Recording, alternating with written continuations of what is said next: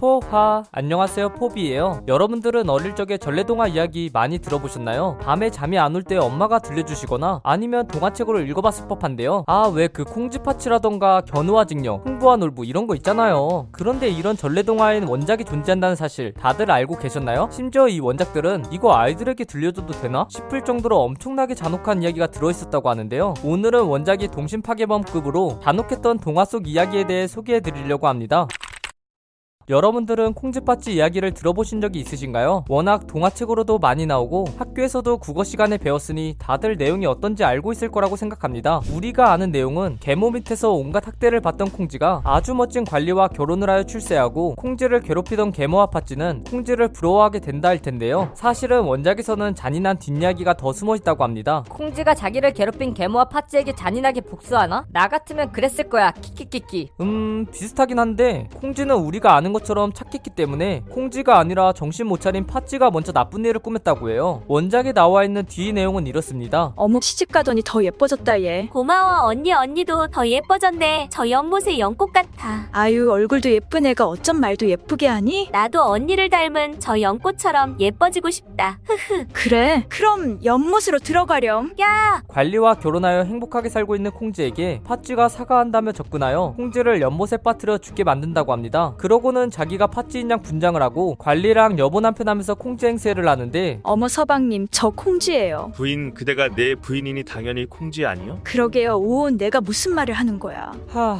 넌 신혼인 관리는 화장 떡칠한 팥쥐를 못 알아보고 그대로 살아갑니다. 아니 아무리 화장을 비슷하게 해도 자기 부인을 못 알아볼 수 있나? 그런 팥쥐도 사실 예뻤던 거 아니냐고. 아무튼 콩쥐는 자기가 죽은 게 억울했는지 정말로 연못의 연꽃으로 환생을 하였는데 그걸 발견한 팥쥐는 그걸 또 불태워버립니다. 콩쥐 인연 즐기네 어디 뜨거운 맛 좀 봐라. 하지만 불에 타한 콩쥐는 죽지 않고 말하는 구슬로 부활을 하는데요. 응 불태워봐 구슬로 부활하면 그만이야. 구슬로 부활한 콩쥐가 남편인 관리에게 자신의 억울함을 말하자 그제서야 눈치를 챈 넌씨는 관리는 팥쥐에게 온몸이 찢기는 거열형을 내려서 젓갈로 담그어 버린 뒤 콩쥐를 괴롭히던 계모에게 보내게 되었다고 하는데요. 관리님께서 어머님께 드리는 선물이옵니다. 어머 이게 뭐야? 젓갈이네.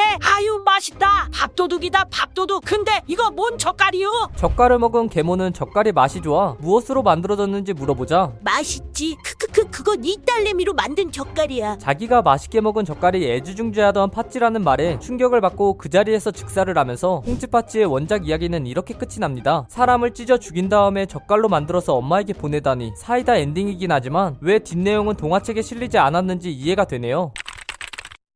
자, 우리나라 버전의 잔혹동화를 들었으니 이번에 서양 버전으로 넘어가 보겠습니다. 바로 빨간 모자 이야기인데요. 우리가 아는 빨간 모자 이야기는 빨간 모자를 쓴 소녀가 할머니에게 빵과 우유를 드리러 가는데 할머니를 잡아먹은 늑대가 기다리고 있었고 빨간 모자 소녀가 사냥꾼과 함께 들어가서 늑대를 죽이고 뱃속에서 할머니를 구한다는 아주 해피엔딩의 이야기입니다. 그러나 아주 최초의 이야기로 거슬러 올라가 보면 우선 빨간 모자라는 단어조차 나오지 않고 해피엔딩 또한 존재하지 않으며 그저 잔인하게 끝난다고 하는데요. 뭐 초반 내용은 그냥 평범한 소녀가 빵과 우유를 할머니께 드리러 가는 것까지는 다를 바가 없지만 원작에서는 늑대가 할머니를 잡아먹고 할머니의 피는 유리병에 담고 살은 접시에 두었다는 잔인한 내용이 있었다는 거죠. 아니 어떻게 애들이 읽는 동화에 이런 잔인한 내용이? 그리고 할머니로 변장한 채 침대에 누워 있었는데 할머니 저 왔어요. 아유 배고파 밥 주세요 할머니. 우리 손녀 왔니? 어서 와라. 유리병에 포도주랑 접시에 스테이크 담아놨다. 어서 먹으렴. 와 내가 좋아하는 고기다. 소녀 는 그 음식들이 자신이 할머니인 줄 꿈에도 생각하지 못한 채 맛있게 먹어버립니다. 그리곤 할머니로 변장한 늑대에게 다가가서 그제서야 이상함을 느끼고 질문을 하는데 할머니 왜 이렇게 털이 많아요? 따뜻하기 위해서란다. 할머니 왜 이렇게 손톱이 길어요? 가려운 곳을 잘 긁기 위해서란다. 할머니 왜 이렇게 이빨이 커요? 널 잘 먹기 위해서란다. 라고 한 뒤 이 질문충 소녀를 늑대가 아득아득 씹어 잡아먹는 결말이라고 하네요. 네, 사냥꾼도 멋진 왕자님의 등장도 없이 진짜 이렇게 끝난다고 합니다. 네, 진짜요. 해피엔딩도 없고 감동도 교훈도 없어. 그리고 잔혹하기만 한 이런 동화. 어릴 때 들었으면 정말 섬뜩하지 않았을까요? 자, 오늘은 이렇게 우리가 알고 있던 전래동화의 뒷이야기를 살펴보았는데요. 나쁜 놈들을 혼내준다는 권선징악의 의미인 줄 알았던 전래동화가 사실 아주 잔혹한 내용이었다는 것에 조금은 충격을 먹은 것 같습니다. 생각해보면 이런 동화들이 과연 무슨 교훈을 줄 수 있을까 하는 생각도 드는데요. 여러분들은 이런 동화들에 대해 어떻게 생각하시나요? 혹시나 여러분들이 알고 있는 또 다른 잔혹 동화 내용이 있다면 댓글로 남겨주시면 감사하겠습니다. 오늘의 영상은 여기서 마치겠습니다. 그럼 포바!